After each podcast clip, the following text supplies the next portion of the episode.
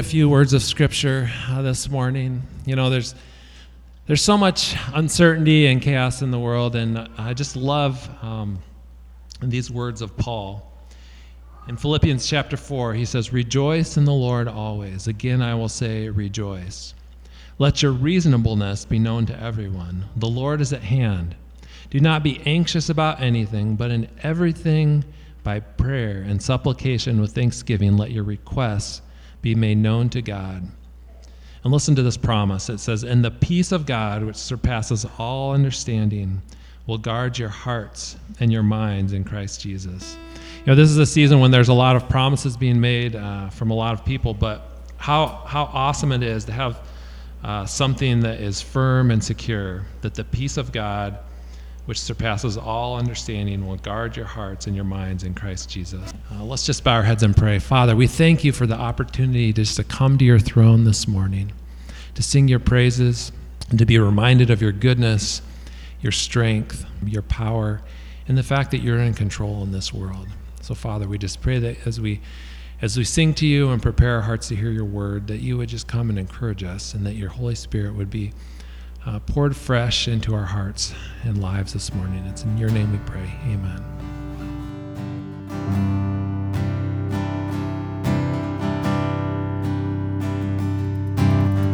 Just want to welcome you again, especially if you're a newcomer. We'd love to get to know you better. Uh, we've got the welcome table out front. You can stop by there afterwards and uh, share your name, and and we can uh, get to know you better. But just have a couple of reminders. One is that the quarterly missions offering is next week. So we do this four times a year. Uh, we have a group of missionaries that we support, and um, and so that's our opportunity. Now, since we have the uh, the offering box in the back, I believe if you are contributing to that, you either need to put your money in an envelope or write something on the check that indicates that that is for the quarterly missions offering. Along that note, uh, we received a text from uh, Pablo Calderon this morning, uh, just asking for prayer for his family. Uh, they have been diagnosed with coronavirus and are doing okay, but one of their kids has is been battling a lot of congestion, and so uh, just just asking for prayer and strength and protection. You know, as Pablo said, that the the medical uh, resources and such over there are not as as great as what we have here, so they're just asking for God's protection. Also, want to continue to lift up the McKeever family. Uh, we received word this week that Marge uh, passed away. Uh, still waiting to hear details of about um, final arrangements, but we just need to, to pray for the family. Uh, it's very uh, hearts are, are very heavy as we think about Marge and uh, just what a blessing and encouragement she was, and just the way that she served so selflessly and put her hope in Jesus, just as a as a testimony to all of us. So why don't we just take a moment to pray for Marge, and then I'm going to ask. Uh, after that, I'm going to ask Doug and uh, and some of the other elders to come up as we have an announcement. Father, we just we thank you for Marge, and um, we know that she is is in your presence. And Father, we are just uh, we're sad to say goodbye, and we our hearts are just. Missing her and, and uh, heavy for her family. And so we just pray for them that you would encourage them with the peace uh, of Christ uh, and draw them to yourself. We just thank you for, for a life lived for Jesus, for the opportunity that Marge had to serve you. And uh, we thank you that her pain and her suffering is gone. Just thank you in Jesus' name. Amen. Church at Creekside that Doug Eldrick is going to be joining the elders team as an elder.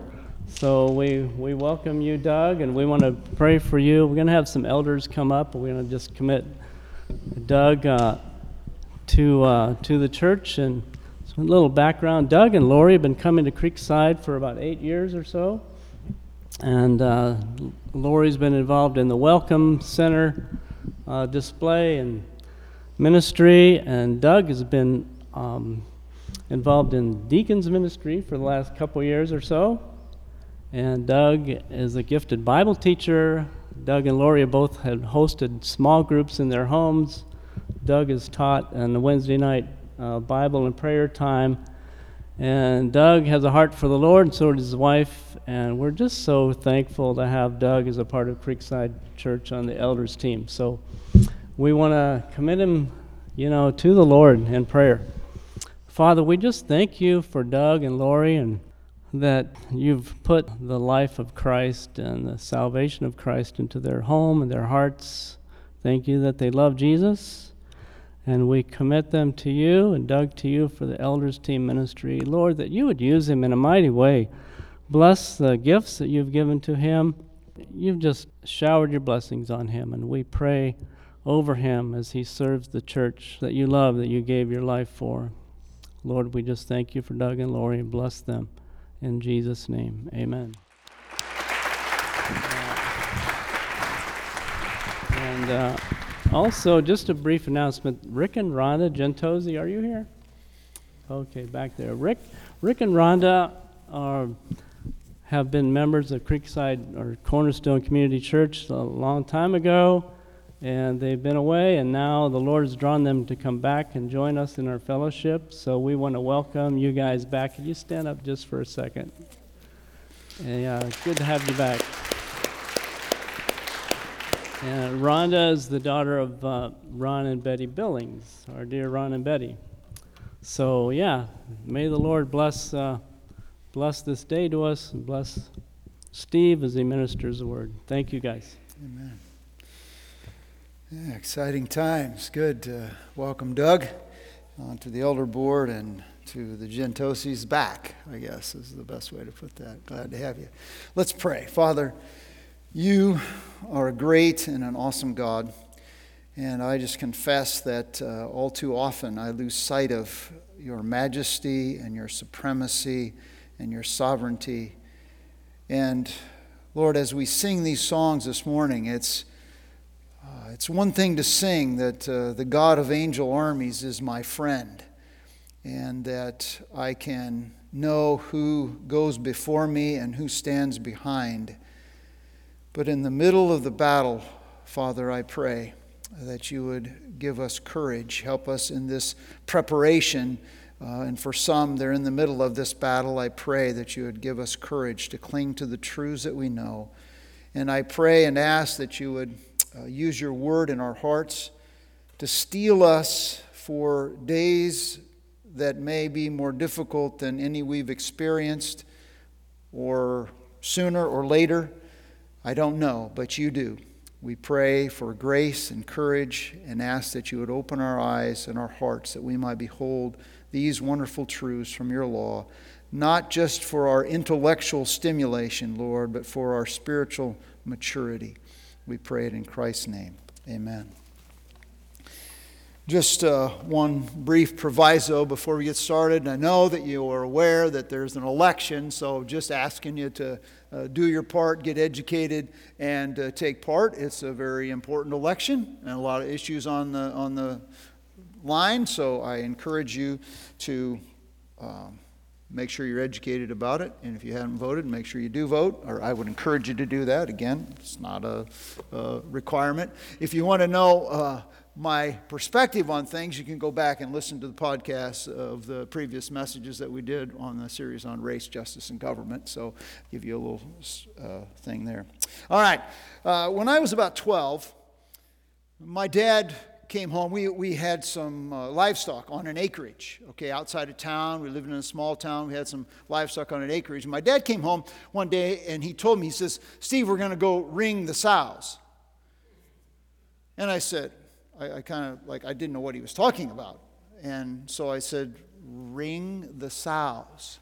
So he proceeded to explain to me that we needed to pierce the nose of these 300 pound sows so that when they were turned out into the pasture that they wouldn't root the pasture and destroy the pasture ground because hogs like to dig in the dirt with their noses. And so if you put a piercing in their nose, it hurts them to do it, and so they don't do it, okay? I, my ignorance caused fear to rise up in my being because I didn't know what I was getting into. And so, rather sheepishly, I said to my dad, um, What exactly am I going to be doing in this process? And my dad said, You're going to be holding the sows. I was petrified. I mean, I was not as big as I am now. And I was, how was I going to hold a 300 pound hog and keep it still while my dad put this piercing in its nose? I, so I timidly asked my dad, Dad, how does that work? W- what am I supposed to do? What am I going to do? You're going to be holding him. And he so I said, Well, how am I going to do that? And he said, With a hog catcher. So I want you to see on the screen what a hog catcher is, all right? That's a hog catcher. He showed me this long tube with a wire through it, with a ring on the end, a loop on the end, and a handle on the other end. Well, what you do is you get the hogs in this pin, and then you put that ring through their snout and push and pull at the same time, and then hold on for dear life. Well, long story short, I, uh, that, that, that whole ordeal was not without incident but, uh, but I survived to tell about it. And I learned a few lessons. You see, when you're facing a terrifying experience, it's easier if you have some reason to believe that you're, there, there, there's, there's reasons not to fear this whole thing. Now, my dad, bless his soul, he didn't do this maliciously, but he never gave me any reason not to be petrified. He never told me what I didn't need to be afraid about. Second lesson I learned was that, look, uh, I need not fear what my Father asks me to do because of his great concern for me.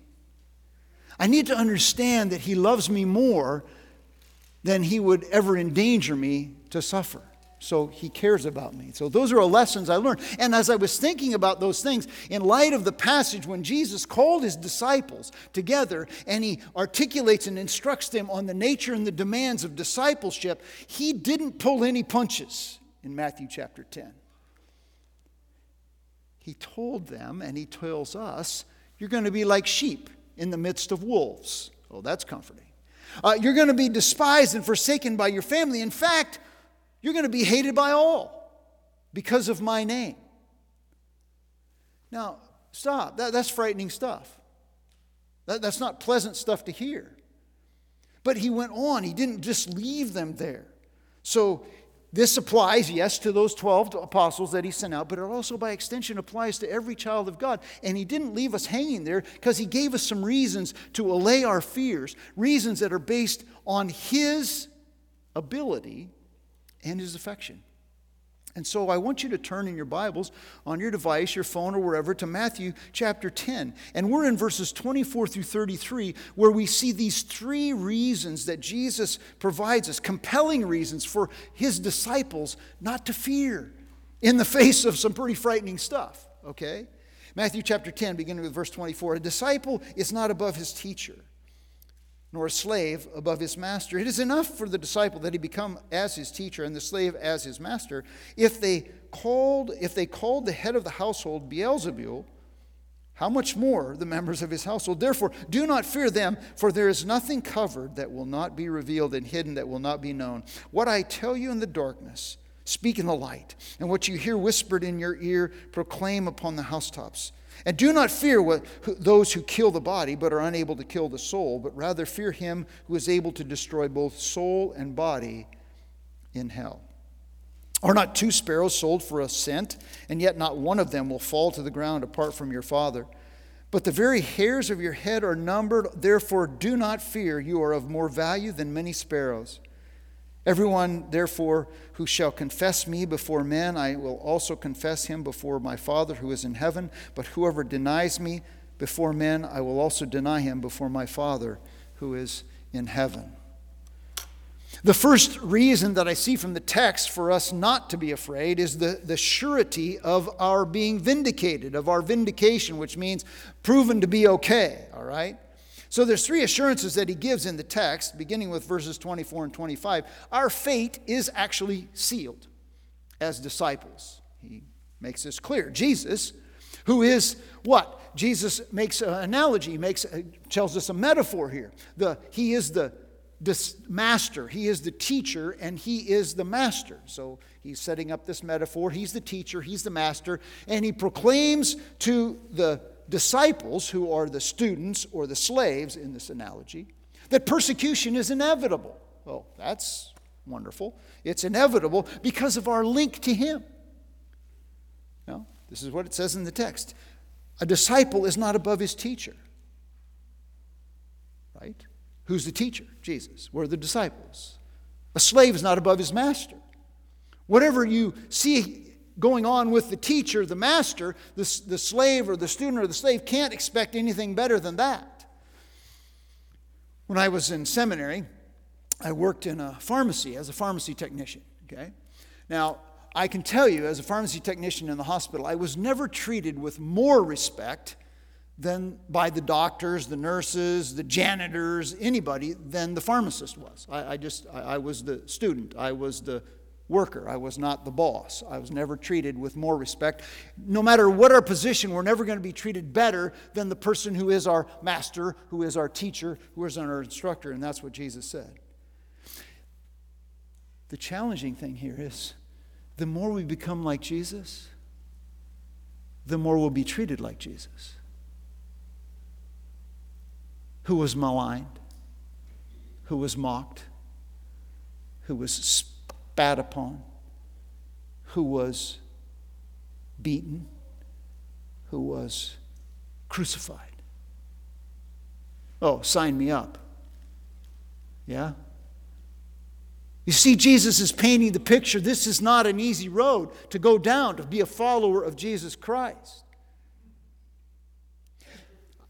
John Wycliffe, his body was exhumed and then he was burned and his ashes sprinkled in the river in protest because of his faith. John Huss, who preached the views of Wycliffe, was burned at the stake. Verse 25 says this it is enough for the disciple that he become as his teacher. How do we become as our teacher and the slave as our master? Well, in two ways. In we re- reflect Jesus in our conduct and in our character. Our conduct and our character. In Luke chapter 6, verse 40, I don't know if, uh, if you can see it on the screen, but when a, a disciple is fully trained, he'll be like his teacher, okay? That's my paraphrase of it. Student is not above his teacher. Everyone who, when he is fully trained, will be like his teacher. You're going to be like them, not just in their knowledge, but in their conduct. And Matthew chapter 28, verses 18 through 20, we're, we're supposed to make disciples and teach them to observe all things whatsoever I have commanded you. So it's conduct and character in which we reflect the Master. Now, how dangerous is this? How life altering is this to follow Jesus? Look at the end of verse 25. He says, If they called the head of the house Beelzebul, how much more the members of his household? Change the metaphor. Now it's no longer teacher, pupil, master, slave. It is head of the house and family members. Wow. So, disciples of Christ will be treated like Jesus was. And what did they do to Jesus? They said, Oh, you're, you're the head of the forces of evil. Beelzebul. Beelzebul is the Greek translation of the uh, Hebrew god, actually not the Hebrew god, but the god, the pagan god, Beelzebub. In 2 Kings chapter 2, verses, verse 1 or 2 Kings 1, verse 2. And see, the wicked nature surrounding this pagan king and worship of him was such that the result became that his name became synonymous with Satan. Oh, so Jesus, you are a ruler of Satan. You're part of Satan's minions, and you are a king with him. So, do you think, then the text says, look at the text, Matthew chapter 10, verse 25, how much more will those of his household? So, wow, this is pretty uplifting stuff. Uh, you want to be like Jesus, then you can be labeled a demon worshiper and, and part of the demon hordes. Yeah, not very fun. If Jesus was charged with acting under the power of Satan and being named as having a demon, how much more? The certainty and the severity of the hostility towards those who name the name of Jesus is uh, laid out pretty, pretty clear in the text. We will be criticized, we will be marginalized, we will be mocked, we will be scorned, we will be labeled heretics and part of the enemy. And we know this is true. We'll be beaten and falsely charged. I, I, I, mentioned this last week in John chapter 10, or John chapter 15, verses 18 and 19. And says there, teaching, it says, if the world hates you, you know that it hate, has hated me before it hated you.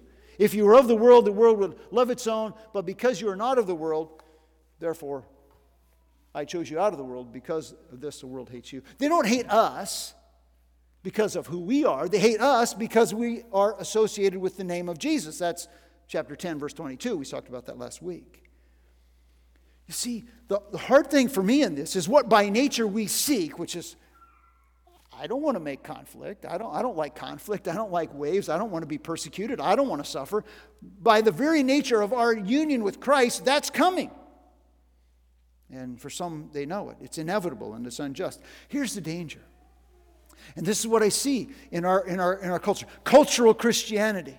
Yeah, I come to church and I do my Jesus stuff. You know, I come to church and I, I, I worship with the saints, and then I, I, I, you know, I'm in a Bible study or something once in a while, and, and then I leave the church. And my, I, I don't speak or talk to anybody about Jesus. We keep our faith to ourselves, and that's comfortable and it's safe. And it's not of God. That's not what God calls us to. Now, He calls us to that, but not just to that, okay? That's what I'm saying. Now, don't hear me wrong. He wants us to come to church. He wants us to be involved in Bible studies. He wants us to, to meet with the believers, but He wants us to be, to know Him and to make Him known. And if we know Christ and we make Him known, guess what? The world will not like us because we're named with the name of Jesus. It won't be safe. It won't be comfortable. We'll be susceptible to persecution. So, 2 Timothy 3:12 All who desire to live godly in Christ Jesus will be persecuted. The more like Christ, the more we're treated like Christ. Our fate is sealed. Secondly, we see that our suffering will be revealed. This is verse 26. Therefore, whenever you see the word therefore, what do you do? What in the world is it therefore?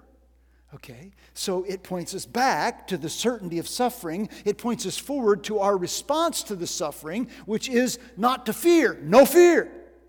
Oh, okay, so here's the easy, you know, we're facing terrible persecution or this persecution stuff. So, how can we uh, allay our fears? Well, no fear. Why not? He gives us the reason why not to fear. Whenever you see the word there, for, it is the reason. Okay, so look at the text. I'm, not, I'm trying not to make this up. Verse 26 Therefore, do not fear them, for, this is the reason we don't fear. For there is nothing covered that will not be revealed, and hidden that will not be known. Every bit of truth, every bit of goodness, every bit of wickedness, every bit of injustice will one day be seen and known. We live in a world, folks, dishonesty and deception and disillusion. And the righteous are often marginalized and we're trivialized, we're demonized and victimized.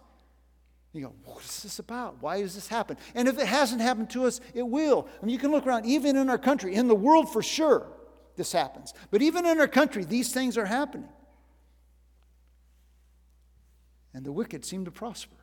I want you to see this. Uh, it's a picture of the church that was recently, last week in France. Uh, there was some uh, people deliberately attacked Christians. Okay, we're talking about because they named the name of Jesus, they were attacked and martyred uh, for their faith. Now, I have no idea who they were or what their, it's a sad situation, but, but they were targeted. because they're Christians. This is what happens. Uh, to be mistreated and maligned and, and to be mocked uh, uh, to those people, Jesus says, Don't be afraid. Be afraid. How's that? Why? Because the righteous will be vindicated. Everything will be come out in the open, and the wicked will be punished. That will happen. Hasn't happened yet, but it will. That's what he says. It will happen, and we, know, we need not worry about it.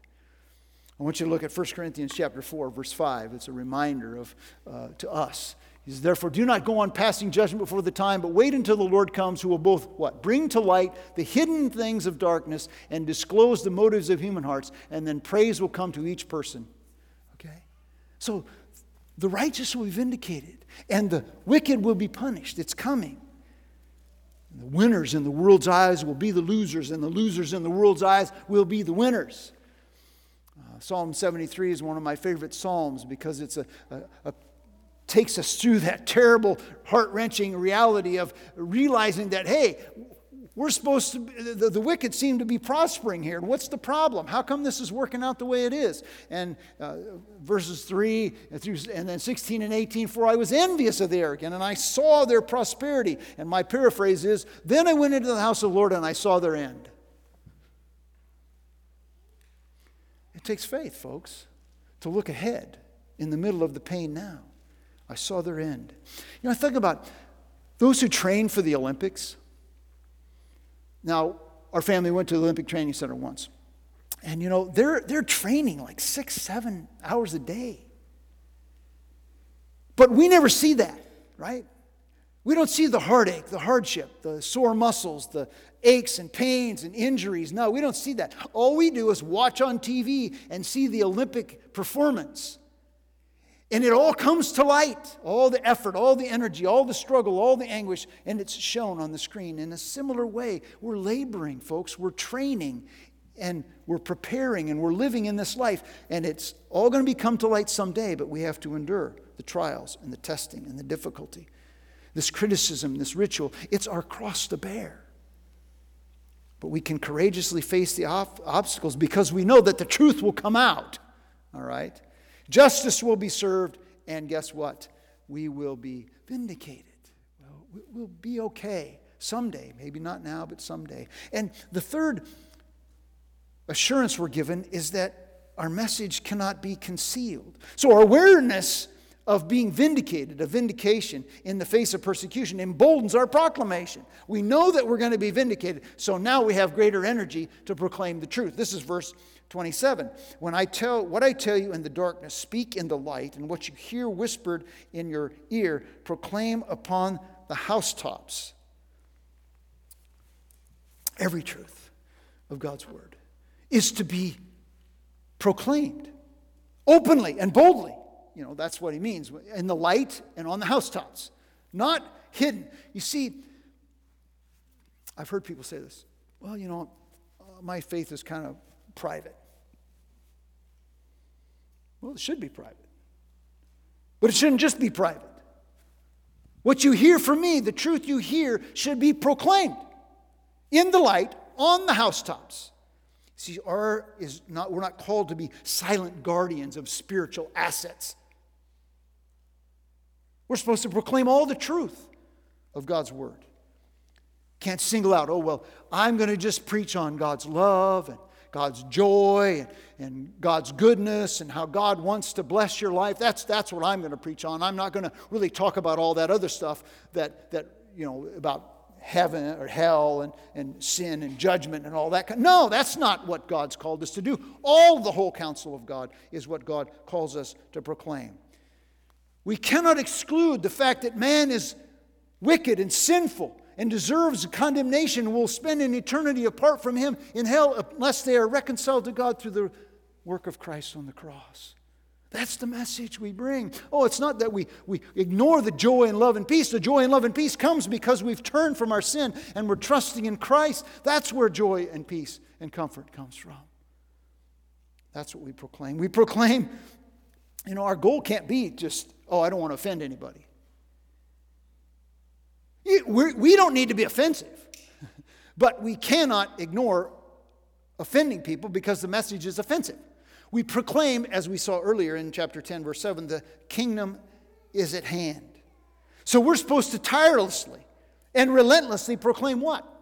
An unpopular message, a politically incorrect message, and an offensive message, which is this you know, we are all wretched, sinful people. Walking away from God, either actively rebellious or passively indifferent towards God, and we deserve His judgment. And that bad news is balanced by the good news, which is Jesus Christ came to this earth. He died on the cross, paid the debt for our sins, so that if we would confess our sins, repent, and turn and trust in Him, we could be rescued from judgment.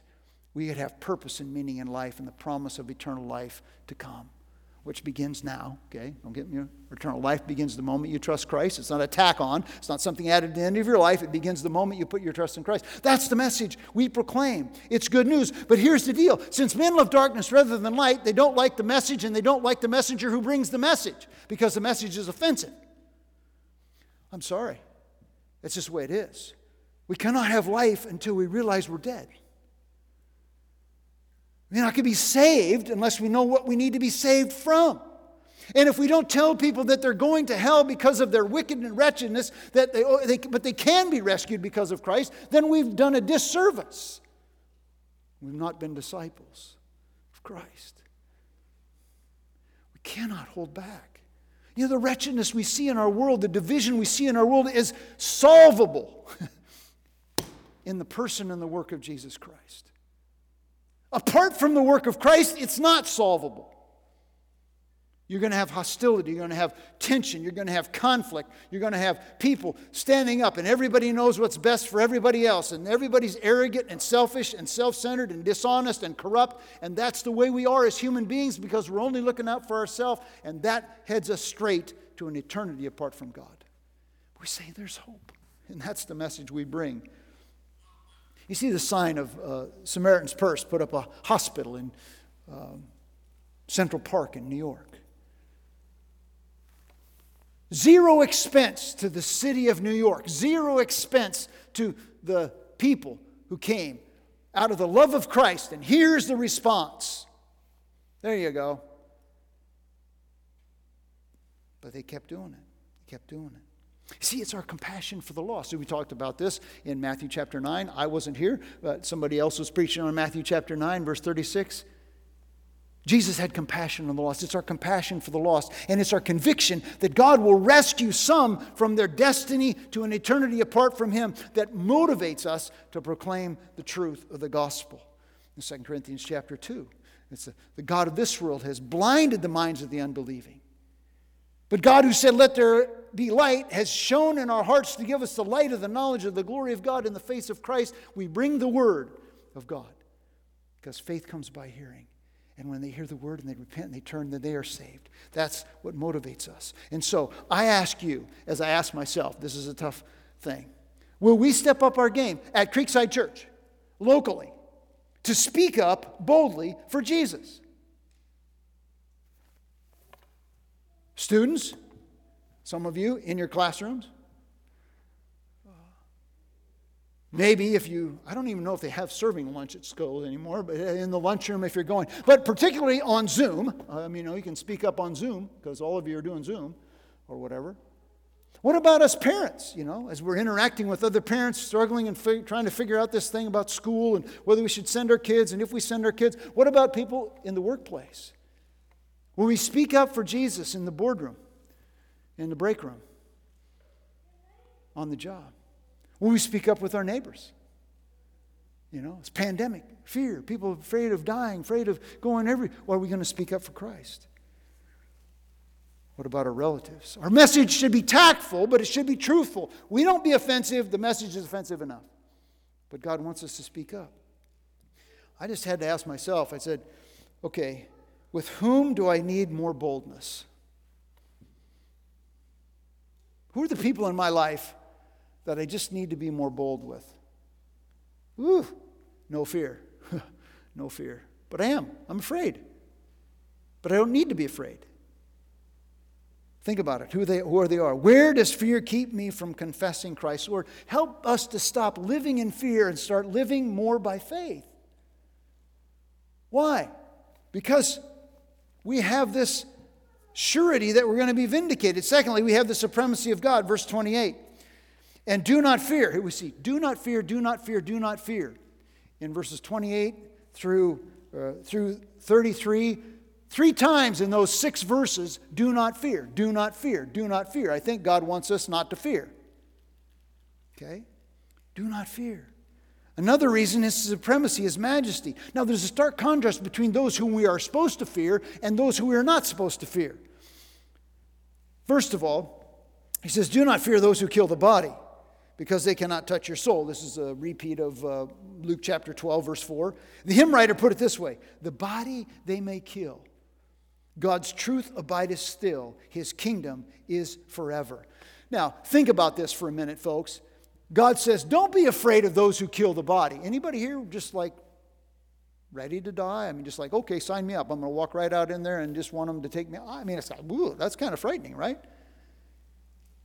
Don't fear the people. All they can do is kill you. okay.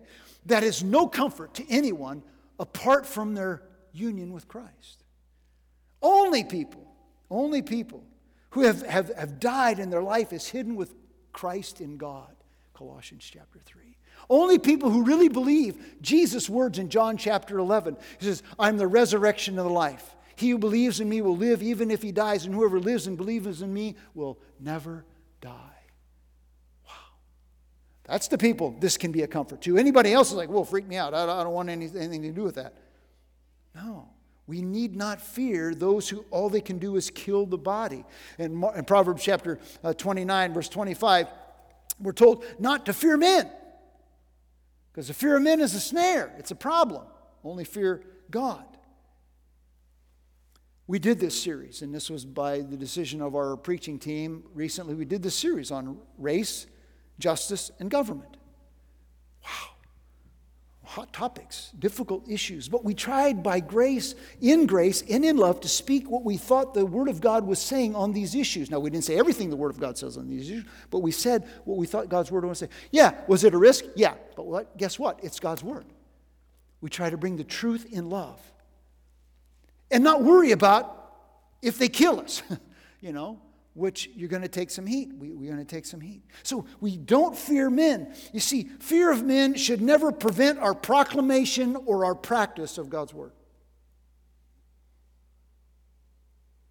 I can't do that because I'm afraid what man might do to me. Well, then we have to abandon that. Then he says this fear God. Okay, so we're not supposed to fear men, we're supposed to fear God. Why? Because God can not only take our bodies, but our souls. There you go. Who has more power? God does. You see, it's the unbeliever who should fear God in the sense of being terrified. Hebrews chapter 10. It's a terrifying thing to fall into the hands of a living God. But you know what? And when he says this, he'll destroy your body and soul in hell. This is not the Jehovah's Witnesses annihilation, obliteration thing, okay? Uh, you can look at, if you would, uh, Luke chapter 12, verse 5, he says, cast them into hell. You look at Revelation chapter 10, 20, verses 10 and 14.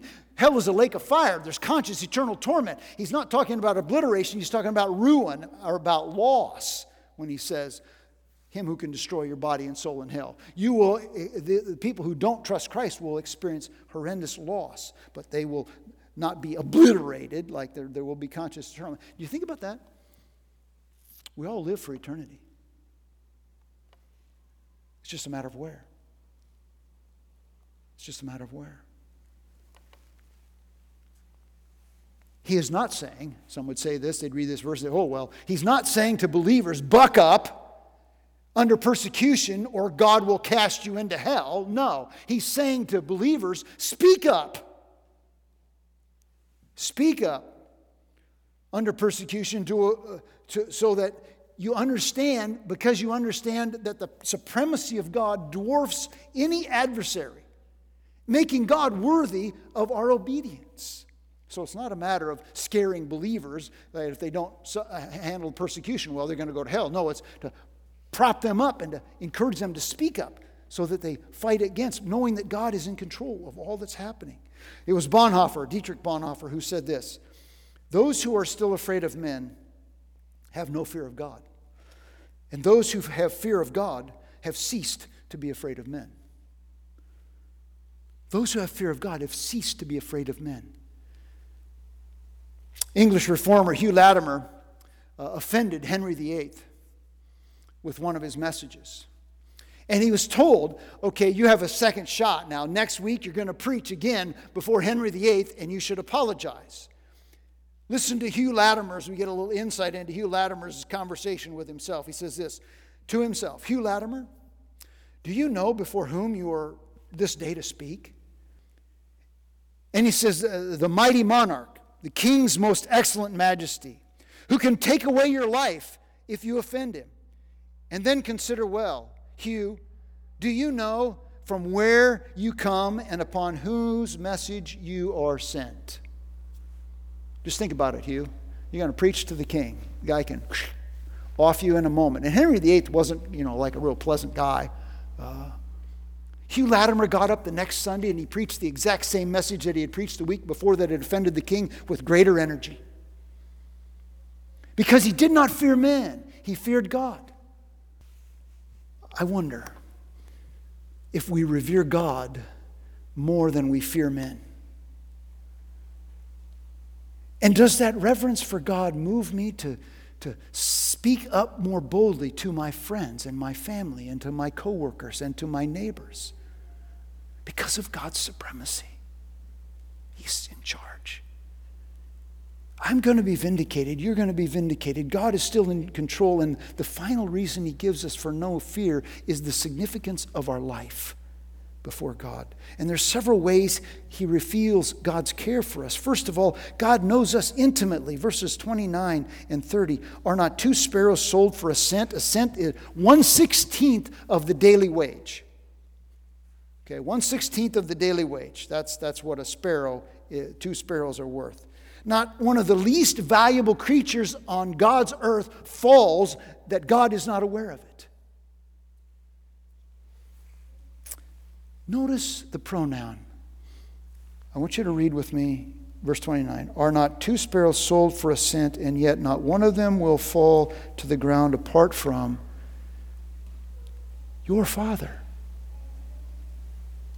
Your Father. Your Father.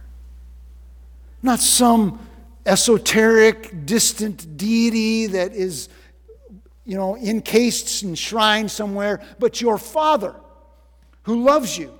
Now, I know for some who don't have a good father figure, that's a stretch and it's a hard thing. But don't look at your earthly father, look at your heavenly father as the example. So keen is our Father's knowledge that He knows the very number of hairs on our head. I know you're saying, yeah, He doesn't have to count much for you. Uh, it's pretty easy. But, you know, he has to, has to have a few of us to make it easier to keep track of the rest of you. Not really. He doesn't need our help. He knows the very, that's how intimate his knowledge. I don't think about that very much. Do you? God knows the sparrow that falls. God knows the hairs. He, he cares deeply about his people a testimony to his intimate awareness of us. And we're not going to look at him right now. We don't have time, but in Psalm 40, verse 5, write it down, will you? Psalm 40, verse 5, he, it says that his thoughts towards us are more numerous than he could count. And then Psalm 139, you know, we're, we're intricately woven. He knows the number of our days, when as yet there is none of them. What a great encouragement that our Father is cognizant of what's going on in our lives. He, he's aware. But more, and more in the line, not just is he cognizant of it, he knows every twist, he knows every turn, he knows every bump in the road. And I know for some of you, there's a lot of bumps, a lot of twists, a lot of turns. He knows the hairs of your head. You don't think he cares about what's happening in your life? Of course he does. And he knows. And he wants us to communicate with Him and to enter into that with Him. And then He says, Don't fear. This is verse 30. Therefore, don't fear. Why not? Why should we not fear? Well, his cognizance is inseparable from his care. It's not just that God is some cognitive God up there. He's not the Wizard of Oz. He's not sitting up there aware of what's going on in our life. No, he's aware and he cares. This is the, the, the second way his care is revealed is he loves us deeply. You're more valuable, he says in verse 31. You're more valuable than many sparrows. He knows your suffering. He knows your struggles. He knows our sorrows. He knows our hardships. And He's a Father. And He cares about what's happening in your life. He's aware of, and, and, you're more valuable to him than, than any number of sparrows. He's at work for his good and for his, your good, my good, and for his glory. Second Chronicles 16 9, many of you know it. The eyes of the Lord run to and fro throughout the whole earth to show himself strong on behalf of those whose heart is perfect towards him. Psalm 34, verse 15 The eyes of the Lord are upon the righteous, his ears are open to their cry. He cares about what's happening. I care about what's happening in your lives, but I don't even begin to know all that's going on in your lives. But God cares and He knows. That's a reason not to be afraid because God is at work in our life no matter how much God ha- brings into our life, He cares about what's going to happen to us and He doesn't make mistakes. Fear not.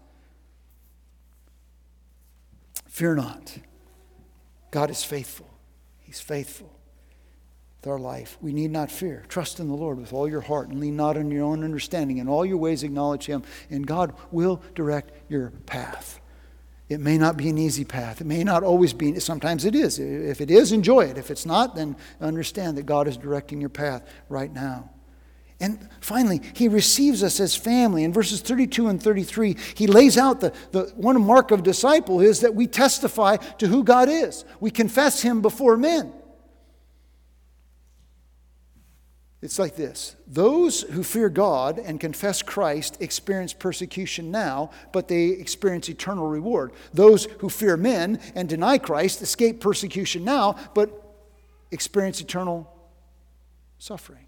So, I can fear God, experience punishment, fear God, confess Him, experience punishment, and have eternal glory, or I can not fear God, I can fear men, deny Christ, and experience eternal torment. It's a choice.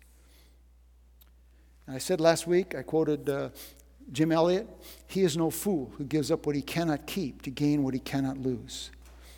It's a faith issue, folks. I mean, we really have to believe it. We have to say, I do really believe this stuff, or it doesn't, doesn't work with us. So I, I appeal to you. If you're here listening online or you're here this morning and you, you really have never committed your life to Christ, it's like, okay, well, I'm not sure I want to sign up now.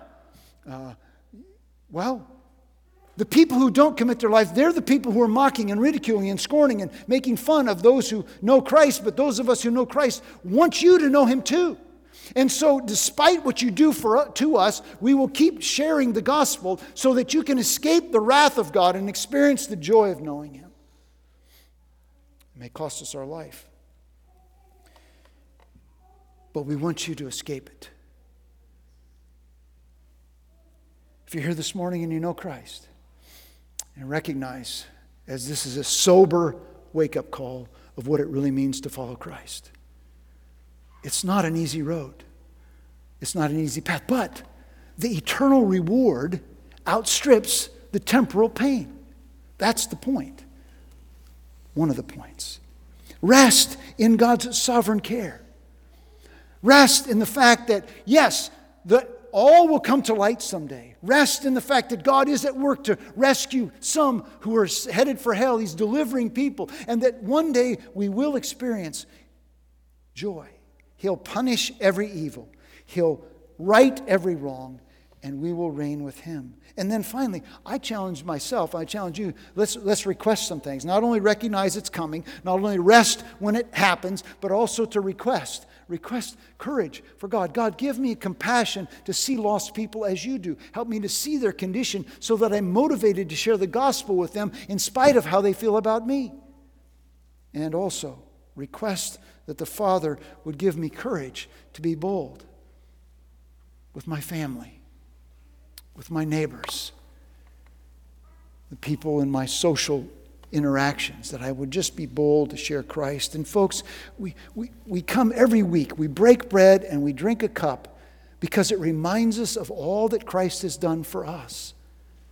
And it reminds us that in his death, he paid our debt. And in his resurrection, he rose to give us victory over sin and death if we will trust in him. And only as we trust in him can we claim the promises that he will one day vindicate us, that he will one day right every wrong.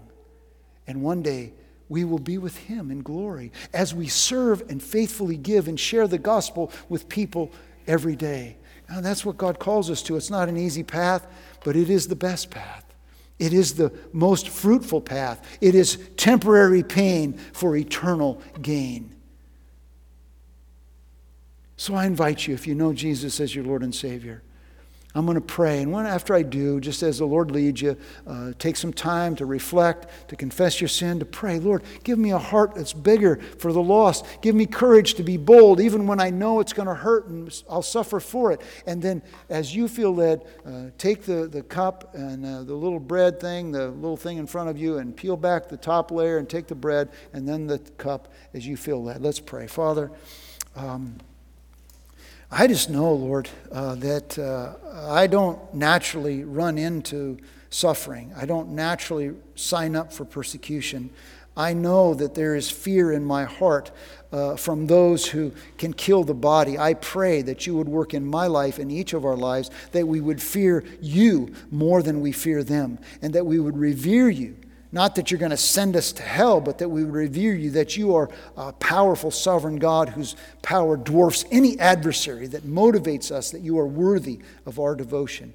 And I pray that we would be rejoicing in what you've done for us as we take this, these elements, the bread and the cup, which symbolize your body broken and your blood shed, so that we could live new life and share that life with others. We pray in Christ's name.